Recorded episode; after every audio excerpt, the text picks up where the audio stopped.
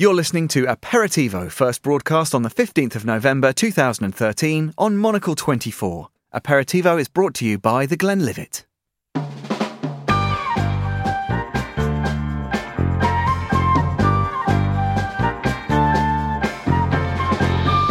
Hello from Midori House in London, and welcome to the final episode of season one of Aperitivo, coming to you live from Studio One and from just down the road at the Monocle Cafe. I'm Tom Edwards. On today's programme, from Albania and Gibraltar to Israel and America, we'll review the day's top news stories with Robert Fox and Matthew Jamison here in the studio. Then we meet chef extraordinaire Wolfgang Puck at the Monocle Cafe to talk about the joy of food and his long climb up the culinary ladder. If you have passion for something and somebody can ignite your passion, you might not know, but if you come to the right circumstances, all of a sudden you will love it and get in it and become passionate about food because we all have to eat. A delicious interview in prospect, all that, plus a look back at the best of this first season of Aperitivo, a bit of music, and of course a look ahead to the rest of the day here on Monocle 24. That's all coming up on Aperitivo with me, Tom Edwards. Plenty to enjoy then in the next hour here on the programme. Before we get started, let's catch up on the world news. Here with a full bulletin for us is Jonathan Wheatley.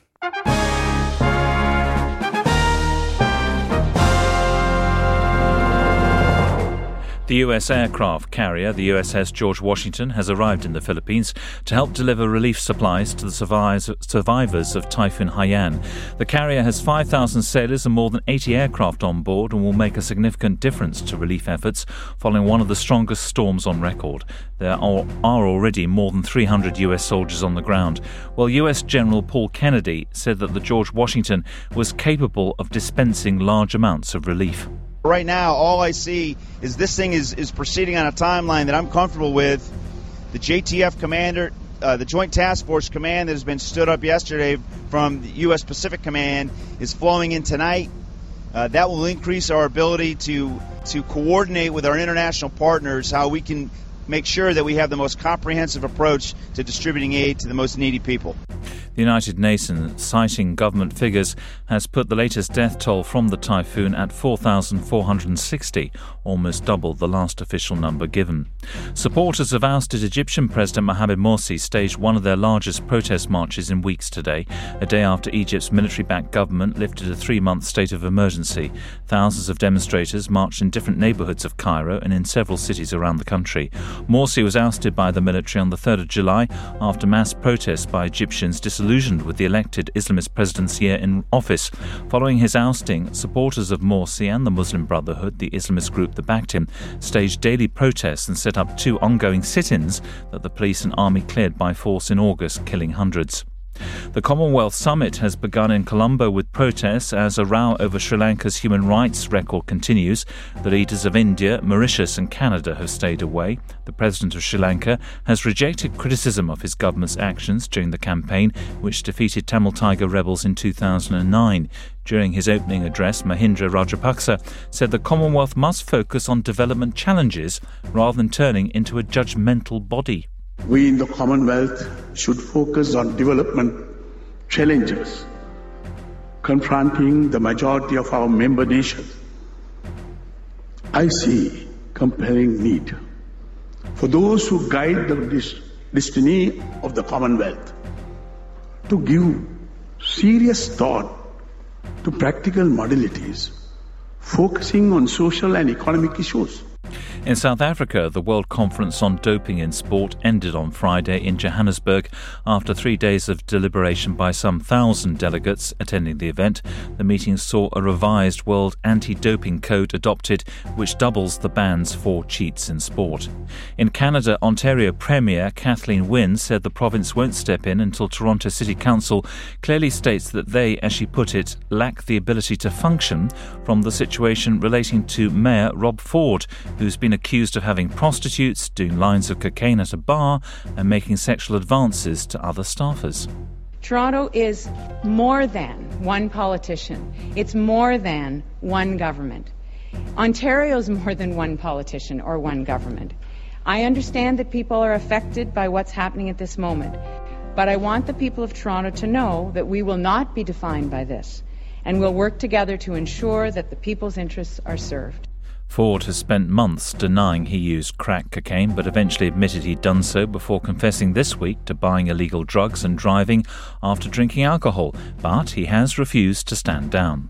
And finally, next but nearby in the United States, fossils of two dinosaurs found in Montana could fetch a potential record of $9 million when they're sold in New York next week. The so called Montana Dueling Dinosaurs and Distinguished Fossils sale on Tuesday, that's this Tuesday coming up, will feature 70 lots, including the two dinosaurs thought to have killed each other in fierce combat. And that's the latest news on Monocle 24.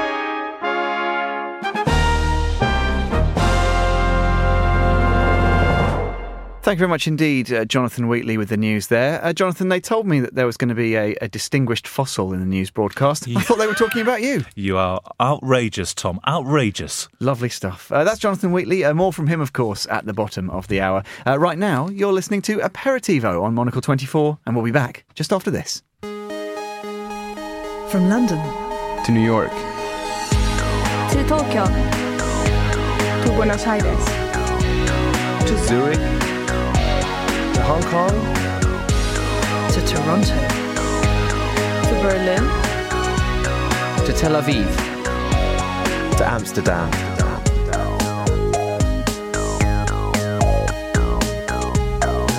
All around the world, this is Monocle 24.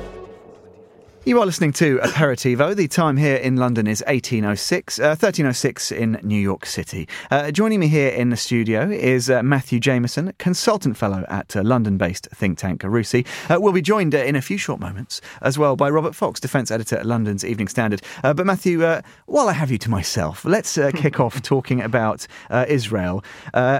President Shimon Peres today urged Israelis to show respect for America. Uh, this, of course, during tense negotiations between the US, its allies, Iran.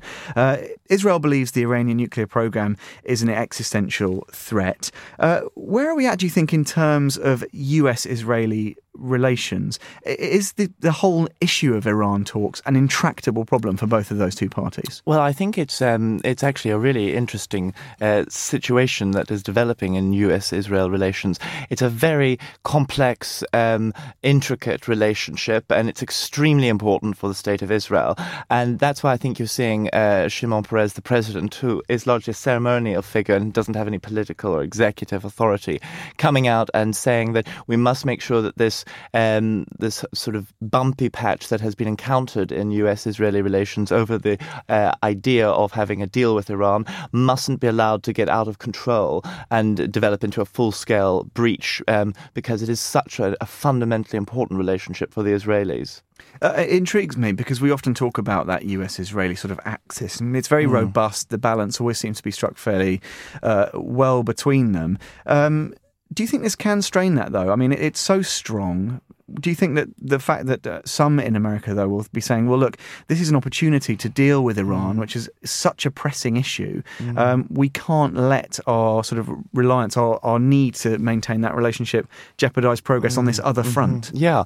I mean, I think that there is um, certainly some uh, frustration within um, certain circles of uh, the Obama administration uh, with uh, the current Prime Minister in Israel, Benjamin Netanyahu. They clearly don't get on. Uh, they didn't have a very good working relationship, uh, Obama and Netanyahu, from the beginning, and it's mm. just um, gone from bad to worse, really. Um, and I think there are some within the Democratic Party who probably feel pretty fed up with, uh, you know, the, the, Netanyahu government and ha- always having to sort of uh, kowtow and would like to take a, a more robust line um, against settlement expansion and so on.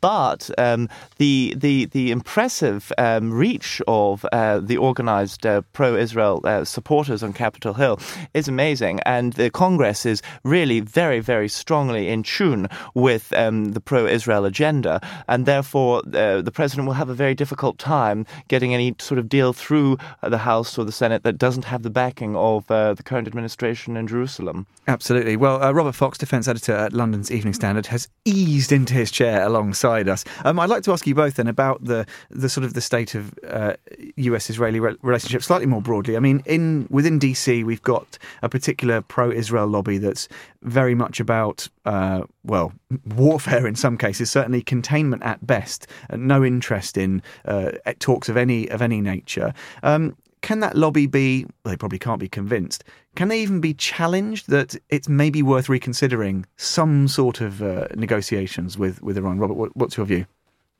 Obama doesn't seem to be set to do it. He doesn't seem to know how to do it. He caves in to this lobby.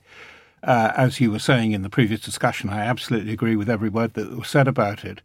But oddly, what I think is getting very difficult for the pro Israeli lobby, and I've been lobbied like mad here in the UK, in London, on this very matter of Iran settlements and so forth, is that I think some sort of deal with Iran is condemned to succeed.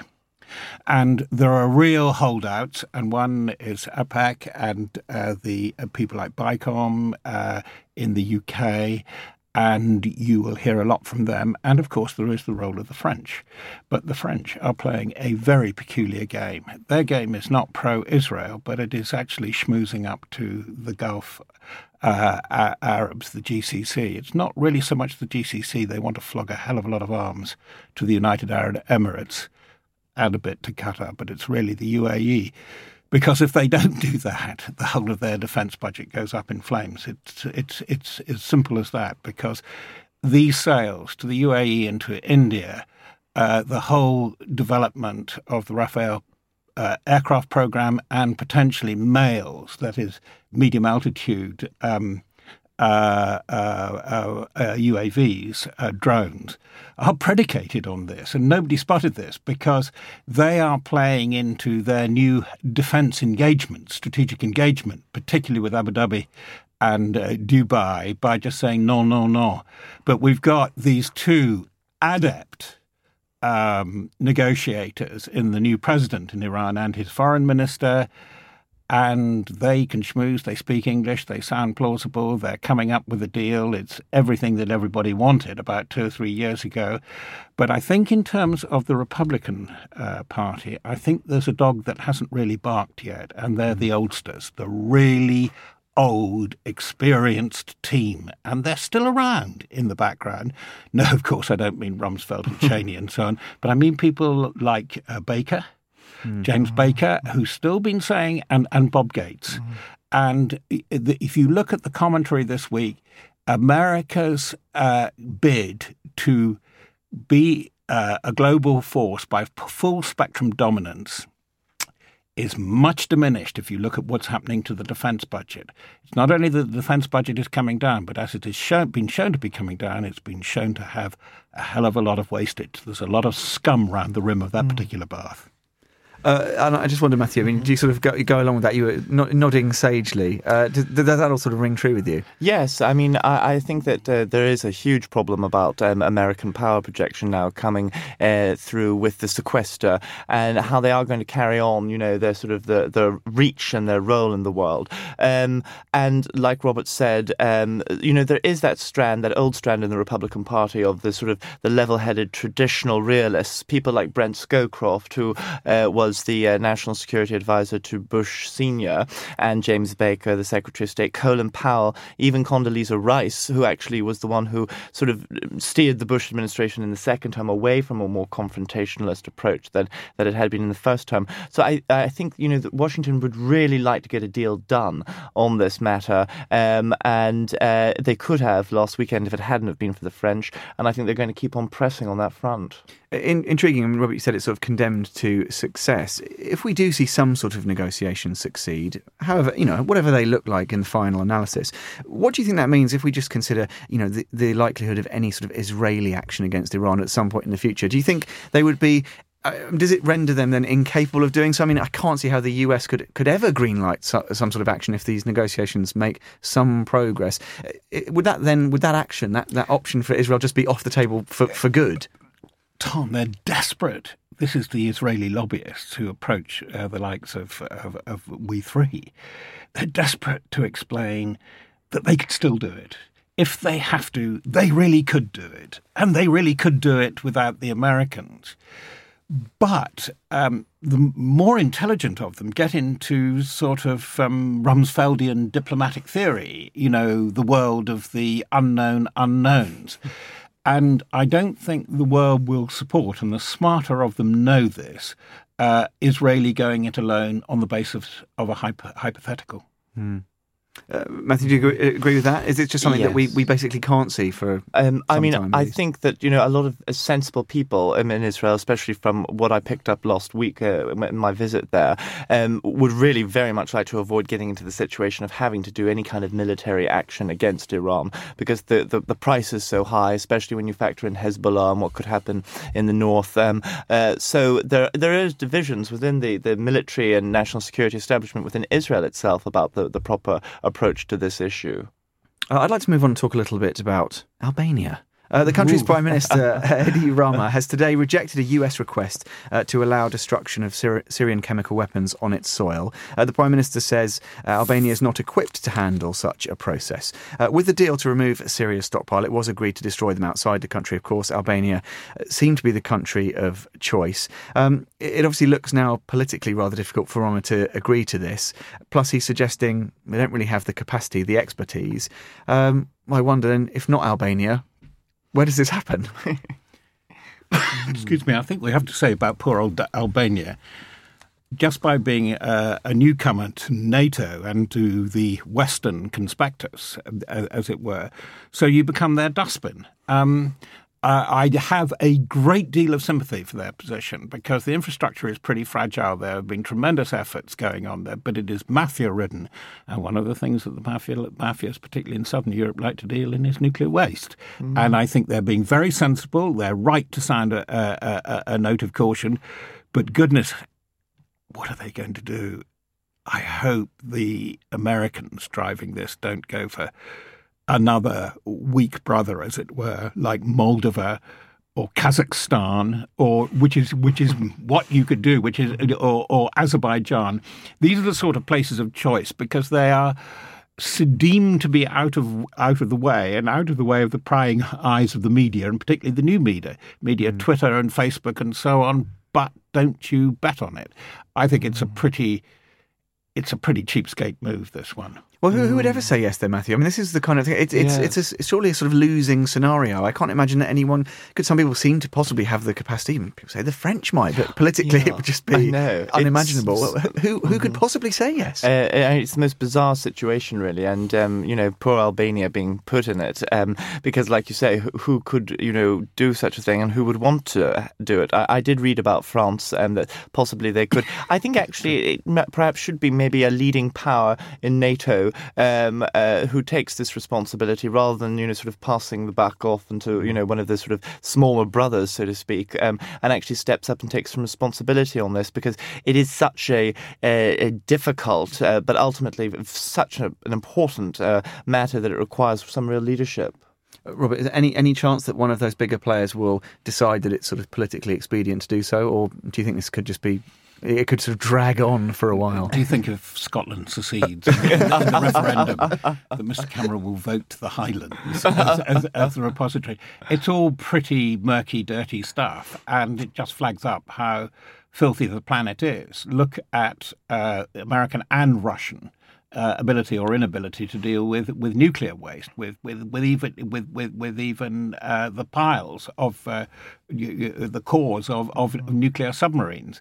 Um, one thing that this does flag up, though, is that actually the disposal of chemical weapons. I don't think the preparation was anything like as advanced as we're seeing in Syria, but the disposal of chemical weapons in Iraq up until about 1994 was pretty darn good. Mm-hmm. They did a good job there. Mind you, a lot of the stuff was old. Well, it wasn't that old because it had been used or prepared for use in the Iran Iraq, that terrible contest, where there now appears there were, uh, was an, a copious use of gas and chemical, uh, chemical weapons. So I think they're what to be going to see my old friend. Uh, formerly the director of uh, uh, chemical weapons speci- uh, specialities at Porton Down, Mr. Ron Manley, and find out how he did it. because I, I, think w- this is a learning curve, and as Matthew says, it is a very, very important uh, learning curve.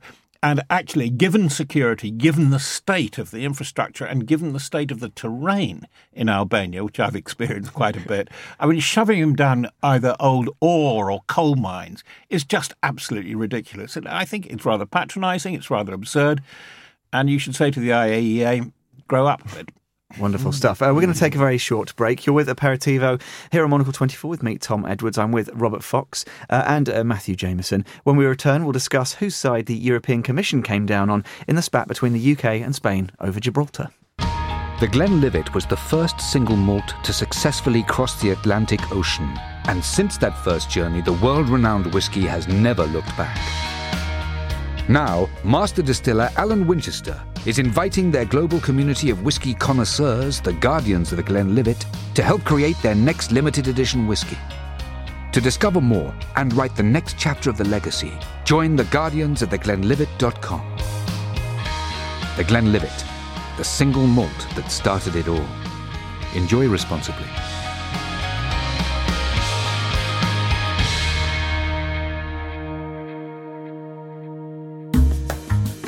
Are you tired of overcooked and overrated culinary trends that never quite hit the spot? Fed up of being spoon fed half baked ideas on the next big thing? Then tune into the menu with me, Markus Hippi. Every week we introduce you to the world's top makers and shakers, cocktail creators, and the best bread makers as we uncover gourmet street food, big time baristas, and wily wineries. Once upon a time, it was seen with disdain, but over the years, that culture had gotten so popular, it's iconic now. If we're serving decent food in East London, I don't think you've got any problem getting custom in. And I worked in the West End for years, you know. I mean, it's not always packed in the West End, trust me. This is the show that discovers how coffee can change a country and how chocolate can make us live longer, all in the search for exciting local food producers and the most original entrepreneurs. That's the menu every Friday at 1900 hours London time.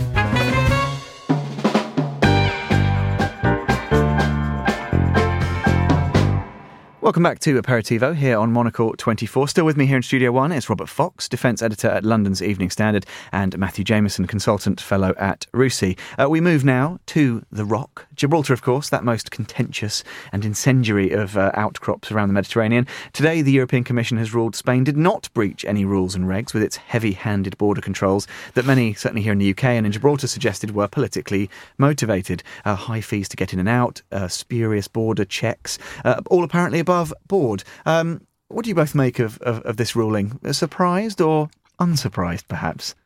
Uh, well, I think it's a sort of a classic fudge. Actually, I wasn't really um, surprised in the sense that um, you know, typical of the commission to try to wriggle out of something. Um, uh, it's a it's irritating um, and and frustrating because quite clearly, I think these checks um, do uh, not serve really the, the, the, purpose that they're made out, and they're just increasingly designed to make life difficult uh, and to try to strangle certain economic aspects of life uh, in Gibraltar. So it's disappointing on that front. Um, uh, it's a pity that the Commission couldn't have sort of come down one way or the other, really, because even though they said that it didn't violate uh, the rules, they were also saying that um, uh, Spain, you know, it, even though it hadn't acted unlawfully. Um, it was probably not in keeping with the spirit of it. Oh, that, the, the, old the old chestnut not being in the spirit. Uh, Robert, it's interesting, isn't it? I mean, it, the Spain is suggesting now that the, the, EU has sort of effectively backed its position, which I think it's fairly safe to say it hasn't uh, explicitly. Um, where, where, where do you think that this leaves Spain in particular? Their rhetoric's interesting, and of course they still have their own sort of Gibraltars in Africa. Of course, Ceuta Melilla, absolutely, uh, which they never talk about. Exactly. How, how do they exactly get, so. how do they get away with framing this, this um, discussion and never mentioning those uh, cases? There's a bit of magic realism in this, and I think it is very like the dispute over the Malvinas, Falklands, Falklands, Malvinas, where origins are murky. They're less murky in the case of Gibraltar. I mean, Gibraltar was grabbed by um, the Royal Marines, let us say, in 1704, and guaranteed by the Treaty of Utrecht, 1713, I think it was, but uh, certainly at the end of the War of Spanish Succession. Um, that belongs to a different era. That I grant you. And organisations like the EU, like as indeed does the UN, they absolutely loathe all this. They they think, and particularly when the Brits are involved, um, that it smacks of old style British imperialism. Not that Spain, of course, ever had an empire on which the sun never set, but um, I think it was the first of that particular category. It's just weird. But what is so very interesting about this, as Matthew was saying, is I think folded into it are a lot of probably quite nasty local disputes, which are legal and about legality, and there's a lot that isn't about legality. And I don't mean people smuggling, I think it's other smuggling. It's mm. always been a nest and entrepot. Uh, the Italian mafias have liked it. Uh, and the fact that this was triggered by the 70 blocks being dropped and creating another bar- a barrier, a reef, which does seem strange without uh, consultation, sure ain't just about fishing. Mm. Intriguing. Uh, I think that one's one we'll have to unearth a little bit more detail about in the future. I, I, want to talk a little bit about well, another man who is occasionally mired in the murkier side of the political uh, spectrum. Silvio Berlusconi, of course, um, still struggling to control his own uh, party. They have a big meeting this weekend. Uh, they may plan to uh, readopt the Forza Italia name. Uh, I just wonder a semantic change is that going to do him any good, or is his is his is he is he a busted flush once and for all? Uh, Matthew, what, what, do you think? Uh, well, uh, he's you know I, I wouldn't put anything past him really. He's a great survivor. He's you know I think a sort of uh, uh, the vampire of Italian politics. You'll only really be able to know he's gone when you've driven a stake through his heart. Um, so I I wouldn't put anything past him. Um, but I mean it's just so ridiculous, and uh, he, the man has absolutely no shame whatsoever, and has lost any sense of dignity, uh, uh, you know, a long time ago. So, if, if, he did to begin with, so really, you know, I think it's probably just uh, another inglorious uh, uh sort of, you know, footnote in this long-running saga. If it is just an epitaph, though, it'll be sad, won't it, Robert? Once he's he's gone, this is a man. He's kind of a bit like a sort of European Rob Ford. he's such a such a such a generous man when it comes to news headlines. Well, well, you'd be sorry to see him go, wouldn't you? Well, I think he's had his epitaph, a fitting epitaph, uh, done by the same hand that did the most staggering epitaph of his mentor, Giulio Andreotti, the longest serving uh, uh, statesman in Italy post war, seven, eight times prime minister, foreign minister, you name it, and charged with. Um, uh, association with mafia, the mafia, over a particularly nasty crime, a murder of a journalist, in fact. So there we are. Um, just to cut to the chase, uh, Andreotti's career was celebrated only in the way that the Italians can in a most wonderful film called Il Divo. A beautiful drama documentary, absolutely brilliant. Banged the nails home um, more than any editorial, any documentary ever could do. The same hand, and I just forget who it is, I mean, it is the same actor, has done a wonderful film called La Grande Bellezza. And The Grande Bellezza is the bookend to La, uh, La, Dolce Vita, which was very much my thing, but opened my era of working in Italy. I still work in Italy a great deal and love it a lot. I'm very sad about what's going on. But La Grande Bellezza was the epitaph. It is hollow enjoyment that doesn't become enjoyment at all because why Berlusconi has not realized he is utterly irrelevant is here is the man by his business practices, fair or foul, they've been jolly successful. They've made him about the richest man in southern Europe. But now look at the dismal performance of the Italian economy. Because of the parity in populations, which by the way no longer exists, but they've always compared themselves with, with Britain. That's the thing I always had to live with, whether the Italian economy was going to do il grande sorpasso, overtake uh, the British economy. Now it's down the tubes. British economy is 1.8% growth, but it is quite something.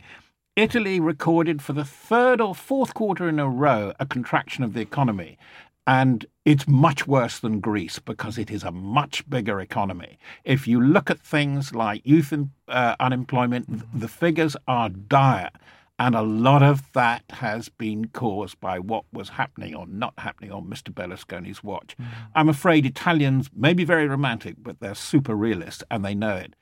Signor Berlusconi, to say toast. that's,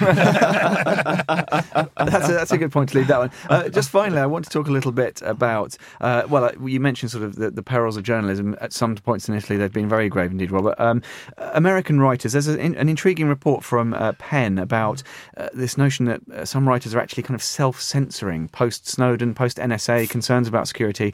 Um, that's a pretty alarming uh, picture to paint, isn't it, Matthew? Uh, did you think that that's something very grave and an unforeseeable consequence, perhaps, of all of this uh, talk about um, security and observation and snooping and journalists mm. and whistleblowers? Um, This would be really bad news, wouldn't it, if writers lost some of their edge? Oh, absolutely. I mean, it's always um, something to be worried about when, you know, cultural, um, artistic, uh, and intellectual freedom is eroded. Um, and certainly journalism is, is such an important bedrock of a, of a free uh, democracy. Um, uh, so it, it, it is unfortunate. It's, it's disturbing, you know, that certain journalists feel as though the, the situation is so bad that it would preclude them from carrying out certain investigations or research and work because they would all of a sudden start to be monitored. Um, it does throw up the interesting questions about how to get that balance right. So this continuing balance between security on the one hand, because we do live in a very dangerous world and there are a lot of uh, issues that would need to be dealt with um, by intelligence services, but also uh, privacy of the individual and freedom of expression. Um, so it's it's another it's more grist to the mill really to see how we can find that balance. Uh, Robert, one in six aid apparently said that they effectively self censor. Is this some kind of awful tacit victory by the NSA ultimately?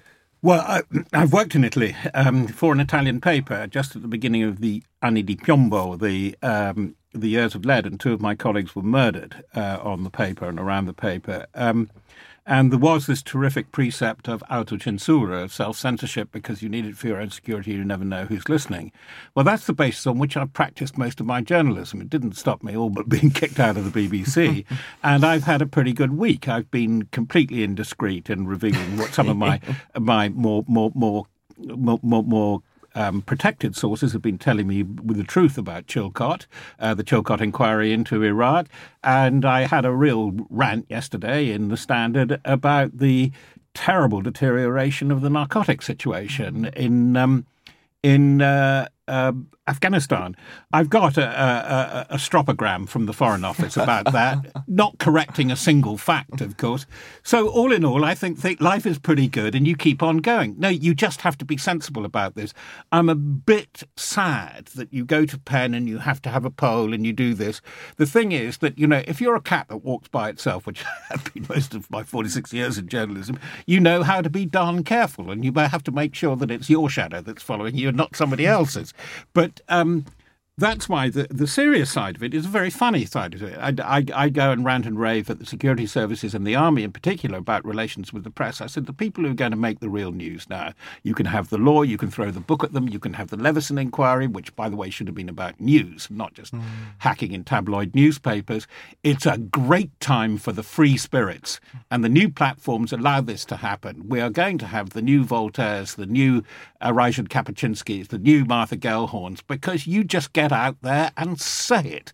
This is the interesting thing, and I would like to conclude this last uh, uh, run of the, uh, of the last of this run of aperitivo with the fact that we've got on Tuesday or Wednesday, anyway, the 19th of November, the 150th anniversary of the Gettysburg Address. Now, there is a man who didn't talk security. There is a man who could say all about his country, why it was going to war, what it stood for, and what it should aspire to in the future in 245 words. And Twitter was uh, 125 or 130 years ahead of that. That's Abraham Lincoln. Abraham Lincoln's Gettysburg Address is an example of transparency. We're now getting far too befuddled and coddled by our own sense of security. The security debate, yes, it's shocking, but people have always listened in. People have always spied. I've always reckoned that half my phone calls, and most of them actually are just twaddle, uh, uh, uh, uh, uh have been listened to or people pick them up. There are a lot of people that don't like what you do. I did get a lot of dirt dog mess through my front door the other day, which is the first time it's happened in journalism. But that goes with the turf. If you do this, this sort of thing is happening. Thank goodness we are in Britain, America, France, and Western Europe, because you know when my with colleagues that uh, grew up in Eastern Germany, but mm-hmm. also the kind of thing that Mr. Cameron rather wisely is trying to battle against in Sri Lanka. Uh, that's pretty dreadful. There are real, there are real uh, windmills to be t- tilted at, and not sorry, mixing the Don Quixote metaverse, not shadow windmills, if you see what I mean. I'm quite worried that PEN goes that road mm. because it will it will be it's too much to do with litigation, yeah. and sometimes we journalists absolutely have to uh, act out the law and beyond the law. Mm. Wonderful stuff. Uh, on that note, uh, we're going to leave it there. Two of my favourite aperitivo oh. guests. Uh, thanks to Robert Fox and Matthew Jamison. Uh, thank you both uh, very much indeed for joining us here at Midori House for this last run for now of aperitivo. Thanks Excellent. to you both. Goodbye. London, New York, Tokyo. This is Monocle 24. London, New York, Tokyo. Това е Monocle 24. Лондрис, Нова Йорк, Токио. Лондон, Нью Йорк, Токио. London, New York, Tokyo, 24 24です。Londino, New York, Tokyo. This, this is, is Monocle 24. 24. Plenty still ahead in the second half of today's programme. We'll be heading to the Monocle Cafe with world famous chef Wolfgang Puck. Uh, look back at some of the highlights of season one of this programme, and we'll preview what's coming up later today on the Globalist Asia and Monocle Daily. Before all of that, uh, let's hear from Jonathan Wheatley. He's here with the World News headlines. Thanks very much. The US aircraft carrier, the USS George Washington, has arrived in the Philippines to help deliver relief supplies to the survivors of Typhoon Haiyan. The UN, citing government figures, has now put the latest death toll from the typhoon at 4,460. Supporters of the ousted Egyptian President Mohamed Morsi have staged one of their largest protest marches in weeks today, a day after Egypt's military backed government lifted a three month state of emergency. Thousands of demonstrators marched in different neighbourhoods of Cairo and in several cities around the country. The Commonwealth Summit has begun in Colombo with protests as a row over Sri Lanka's human rights record continues. The leaders of India, Mauritius, and Canada have stayed away. And in South Africa, the World Conference on Doping in Sport ended on Friday in Johannesburg. After three days of deliberation by some 1,000 delegates attending the event, the meeting saw a revised World Anti Doping Code adopted, which doubles the ban for cheats in sport. And for the moment, that's the latest news from Monocle 24.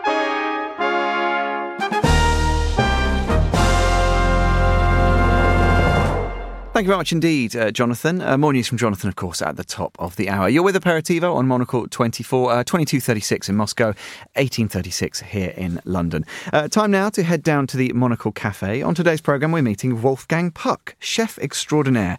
In Wolfgang's long and distinguished career, he's been credited with nothing less than changing the way Americans cook and eat. His culinary empire now includes dozens of restaurants, catering interests, philanthropic endeavours, and charitable organisations. Austrian born uh, Wolfgang, who's now based in California, uh, stopped by the cafe just a little earlier to catch up with our editor, Andrew Tuck. Andrew asked Wolfgang how he kept control of his growing empire. I call our business a little family business, really, because I have so many great people with me for so many years. Like I have people who work with me for 30 years, and then we always have new people too. So I think I control it pretty well because we don't open restaurants if we don't have a chef and the manager. If somebody tells me you want to come to uh, India and open a restaurant, uh, I will say, well, I don't have a chef now, maybe in three years. So we could open 10 times more, but I think I go really slowly. You know, we have 22 restaurants, but I'm uh, in the restaurant business for many years, and the first one opened in 1982, so which is 32 years ago, basically now. And then I think we're going to open like about one a year now. That's about as much as we can do because at the end of the day, if I don't have the talent, it wouldn't be worth to open a restaurant. Now you're sitting here in front of me in your chef's whites. Uh, you're s- still obviously a man who likes to get his hands Yeah. dirty with the flour and cutting the meat. How important is that as you become to the, the top of this? Have you just described a very big empire to still be the man who knows actually how the dishes are made and still be able to go into the chef and, and, and shout when you Yeah. need to? exactly. You know what is so important to me? Even in Los Angeles, I still go to the farmers market. I still go to the fish market.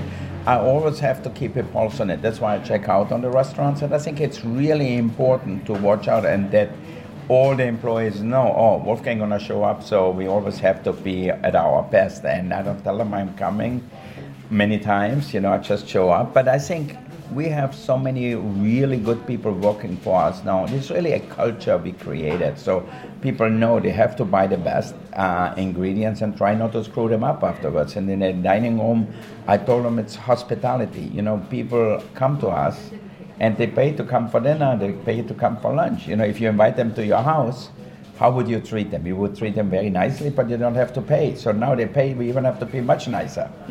Now, you were born in Austria, you emigrated to America, you've created much of the, your business out of California, and perhaps the most famous restaurant there, uh, Spago, which is Yeah. like really became an extraordinary, it's just something everybody knew about.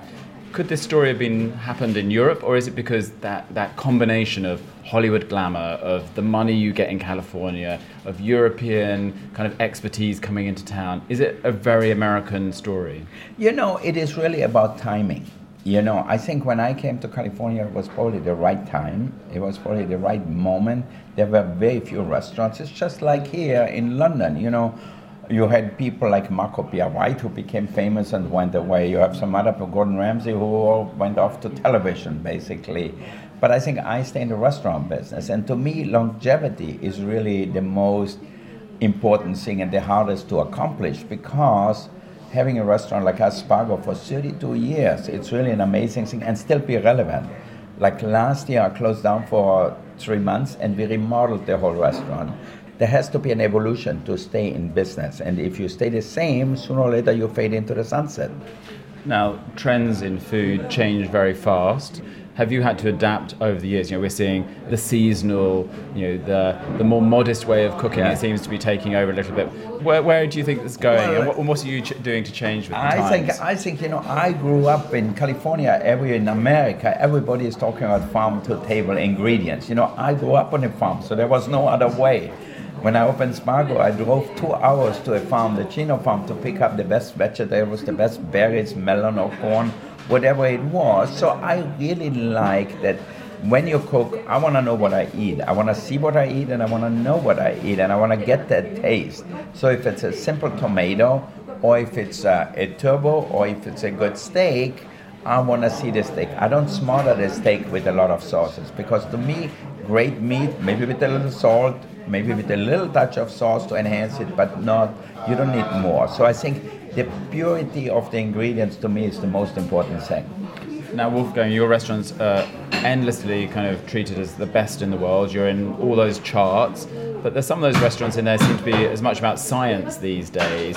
Do you look at with envy with what they're doing, or do you think that will pass? No, you know, every little thing has, every moment in a way has good and bad things. And I think this more molecular gastronomy, what they call it, some of the things who will come out of that are probably going to stay. Most of this will go away. When you look back in the 70s, late 60s, early 70s, Nouvelle Cuisine was all the rage. Today, nobody even mentioned the word. They had smaller portions. That's probably one of the only things which stayed that you have tasting menus. That's probably I think for me the most uh, important legacy of Nouvelle Cuisine is tasting menus, but the rest we cook differently today. I was looking at how much money you've given to charitable causes over the last few years, so millions of yeah. dollars. Tell me why you feel it's important to be a, a philanthropist as well. Well, I always told my people in the restaurants if we want the people to be interested in our restaurant, we have to be interested in them. So we have very good customers who come to the restaurant. So if they do something charitable, we always help them. But we also do a lot of things like for Meals on Wheels, which is uh, food for elderly people who are homebound, who have nothing, or younger people who are sick, who cannot get any food. For example, our newest thing, not for me new, but for my wife, uh, we have a school in Ethiopia, a vocational school where we train young people to do computer work, to do fabrics to make clothes and everything. And we just did a benefit in Los Angeles. And we had Babyface Edmond singing, we had Vittorio Grigolo singing, and so we had a great party with all the supermodels like Naomi Campbell and Amber Valletta and so on. And uh, uh, Kanye West came with Kim Kardashian, and so we had a really a great party. But the most important thing is we raised a million dollars. So a million dollars now will work, make this school in Ethiopia work for three years. The kids gonna get food, they're gonna have electricity, they're gonna have water, and uh, mostly they get a great education. And tell me that transformation you see also of people who come through your kitchens. The kitchen often seems to be a place where actually guys who are a bit wild can redeem themselves suddenly with cooking do you see the, the, transformation that can happen when somebody becomes a chef? You know, if you have passion for something and somebody can ignite your passion, you might not know, but if you come to the right circumstances, all of a sudden you will love it and get in it and become passionate about food because we all have to eat. I have an eight year old boy, all of a sudden he became passionate about football Guess where I spent this summer my vacation? In Manchester. He went to Manchester United summer camp for football, and I told him next year he goes alone. I'm not coming back. He said, okay. but it, it's interesting. He, all of a sudden, he got this passion for football, which is not really the big American sport. And uh, it's so into it. And cooking is the same. I remember when I was a young kid, I started when I was 14, and I said, oh, I don't know if I'm going to do that for the rest of my life. But when I was 19, I started at a restaurant in south of France in Provence called Baumanière. And there the owner was 72 years old, and he was not only the chef, but he was the owner of the restaurant. They also had a hotel. He was the mayor of the town. He painted, he wrote cookbooks. I said, I want to be like this guy. And I liked the way he thought about cooking, that it wasn't an exact recipe. He One day he added a little lemon juice to that, or a little cayenne pepper to that, and he made it always a little bit different. And I think this is really exciting. And most importantly, he used the best product. Now, as you bounce around the world, where do you think has the most exciting food story to tell at the moment? You're in London, the city that 20 years ago everybody thought was like the worst place yeah. to eat in the world. Suddenly we've got everybody coming here thinking it's actually a bit of a culinary hotspot. But where for you are the places to watch? You know, there are so many different places. I really believe that uh, uh, London today is second to none. And it is probably today one of the most interesting cities. Now, Los Angeles is a really great city too because we have so many ethnic parts of the city, like Chinese restaurants uh, everywhere, you know, big ones like in Hong Kong with great dim sum places, great Peking duck places. So I think LA is one of the great food cities in the world. Even people don't think so about it because it is so spread out. You know, if you want to go to Little Saigon, you have to drive an hour. So even in, with no traffic. So.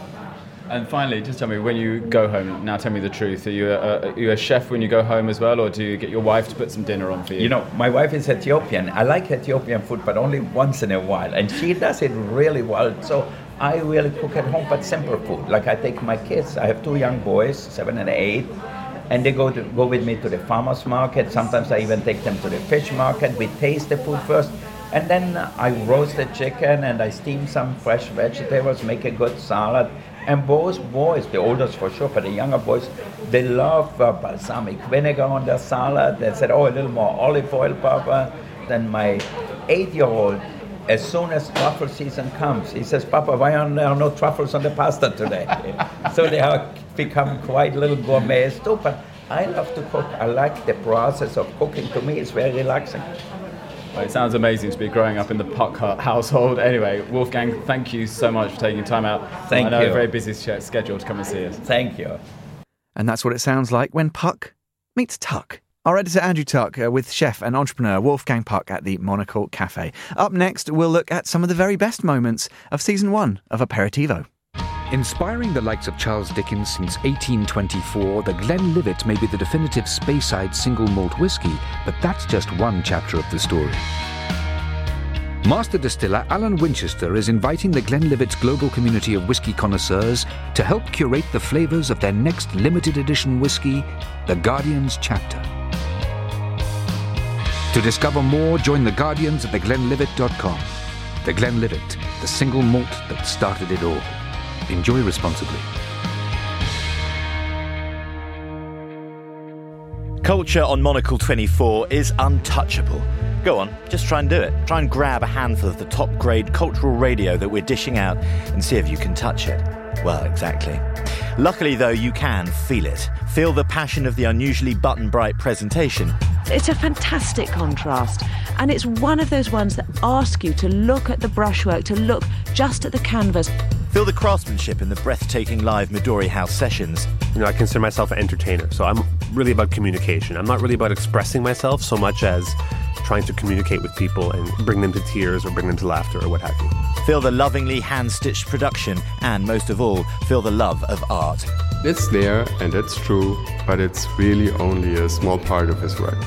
Feel the love of fiction, feel the love of film, feel the love of music, feel the love generally. It is the most extraordinary collation of works that you would never normally see together. Why not invite me round? Culture with Robert Bound is a well behaved house guest and a joy to entertain. That's Culture with Robert Bound, premiering every Monday at 1900 hours UK time, right here on Monocle 24.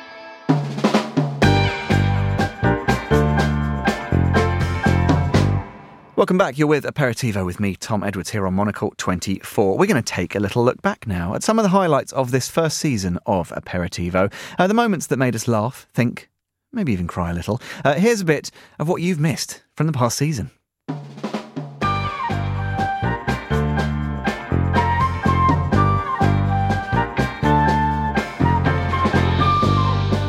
There is surely serious work going on in the detail here. If you, if you got inside the room, you would discover two things. One is very large numbers of sheets of paper, because this is about words. It really is about details. It's about where commas are sometimes. So there's a lot of very, very detailed text work going on. The other thing is, people are on the phone the whole time. They're on the phone mostly back home to make sure that what they're doing, if they're shifting their position, that everybody back home knows how they're shifting it, how far they're shifting it, in which direction, and nobody is taking the skids out from underneath them while they're doing it. It means a huge amount to families. We've been inundated today and last night with emails from all over the world, from people desperate saying, do you think, you know, my father's painting might be amongst these? Do you think my mother's painting might be there? I think my grandfather's painting? It, it's there's a real sense of of hope that something that because these were these were taken from people in the most terrible of circumstances. Their lives were absolutely ruptured and destroyed their life that they had was destroyed, even if the particular sometimes the particular lives were destroyed as well. So it means a huge amount. It's not people talk about that they're worth. Nobody knows what these paintings are worth. They say they're worth one point something billion, but actually the the, the value to the families is is an emotional value, and it's uh, it's beyond calculation. So it's up to me to communicate. And the only way to communicate is by being utterly, utterly fallible and vulnerable, by metaphorically becoming completely and utterly naked and putting yourself there. By showing enormous passion, enormous eccentricity, lots of yelling and screaming and hand, and then using this stupid old camera. It's very, very cumbersome. Parts of it are 50 years old. I'm often using shutter speeds of four or five seconds, standing on a, in a gale on top of a mountain in that struggle, in that physical, mental, and that emotional struggle, people really see me. They really see I'm desperate to make them icons. I'm desperate to put them on a pedestal, and they give themselves to me. 90% of them aren't necessarily aware of what a camera is. They're also not necessarily aware of what, what I'm going to do with the pictures, but what they did feel is that, and I'm going to be a bit melodramatic, is that I love them. I thought they were beautiful, and I thought they were amazing, and it's about vanity the UN, for all of its faults, of which there are many, is arguably the most legitimate organization, international organization out there. It does carry a lot of weight. It does carry a lot of legitimacy. Um, you know, don't let the the best be the I forget what that expression. Don't let the best, you know, stop the good. This can do some good. Um, if you didn't have it at all, if you stopped it from working, that wouldn't be a but, positive but how, way how, forward. How does it, isn't, isn't there a, a basic hypocrisy in this? How does hypocrisy in, over human rights do good? So, so I agree with you. There, there are all sorts of problems with this, but the question is, does it actually move the agenda in some respects forward? Occasionally, just sometimes. The answer is yes, it does. You have a choice, don't you, when it comes conflict? You can either shoot people or you can try to constrain what they can do to satisfy their bodily needs. And it's at least uh, constraining bodily needs takes an awful lot longer than just shooting someone. And a lot can happen when you've got a lot of time. These are the most punitive sanctions ever imposed on a nuclear proliferator in history.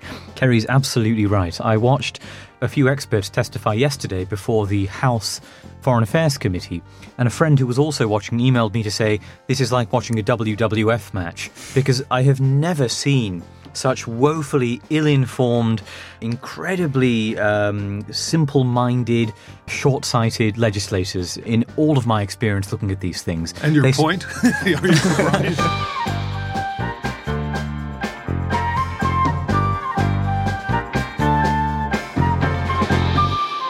Just some of the highlights from this first season of Aperitivo. Uh, this, of course, being the final episode for now. Uh, be sure to check out our timeshift player on monocle.com uh, for our whole archive of past shows. Uh, you can listen whenever you want, wherever you happen to be. Uh, time now for a little bit of music, and I think after that little run through, you'll forgive us this one. It's The End of the Road, Boyz II Men.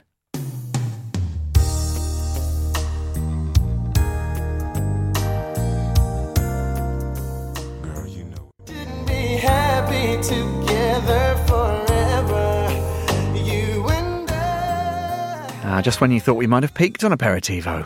We bring you The End of the Road by Boyz II Men, of course. Uh, you're with the show here on Monocle 24, uh, nearly the end, uh, not of the road, but of tonight's programme. Before we go, let's take a look at what's coming up uh, on the other shows tonight. I'm joined now here in Studio One by Daphne Denny and uh, Barbara Feeney. The overseers of tonight's programmes. Uh, Daphne, let's start uh, with you. Uh, what, what have you got for us to look forward to coming up a little later? Well, uh, we are going to lead on a, a long New York Times investigation that has shown that uh, JP Morgan has very strange ties to the daughter of the former premier of China. Um, very financial ties with her, as in $1.8 million uh, worth of contractual ties. Intriguing. That'll be an interesting one to pick over. Uh, it's quite interesting. Obviously, it's uh, not yet a bribery claim, but um, it's it's weird at least, and we'll Weird- be looking weird- at that with Paul Weirdness French. explained with Paul French. Uh, Barbara, what about on your programme? Can you rival that on the weirdness? I weirdness can, stakes? Tom. We're back in Toronto. We were talking about Rob Ford earlier on the briefing, and we're back to Rob Ford again. There's been some interesting discussions today. Um, so just wait, wait, Very- wait for very- the show. Very diplomatically put, Barbara. Interesting discussions is exactly what they've been. Uh, that is all, I'm afraid. Tune into both those shows, uh, Globalist Asia at 2000 hours, uh, Monocle Daily at 2200. Uh, that is all we have time for on today's Aperitivo. It's all for season one of the programme. Uh, the season was produced by Daniel Jacopelli, research by Alexa Firmenich. Our studio manager today was Chris Chilvers. Uh, my thanks in particular to my special guests, Robert Fox and Matthew Jamison. At 1900 hours, uh, Monocle's food and drink show The Menu is coming your way. Markus Hippi will be speaking to Rene Redzepi. It was not meant to a published book. That's the thing about it, that it was actually a journal for myself to get out of the funk I was in after we won the first time the world's best restaurant. That's all coming your way on the, on the menu at the top of the hour. Uh, next up, though, are the world news headlines with Jonathan Wheatley. For this show and indeed this first season, it's goodbye. We'll see you with season two sometime in the new year. I'm Tom Edwards. Have a great evening. Thanks for listening.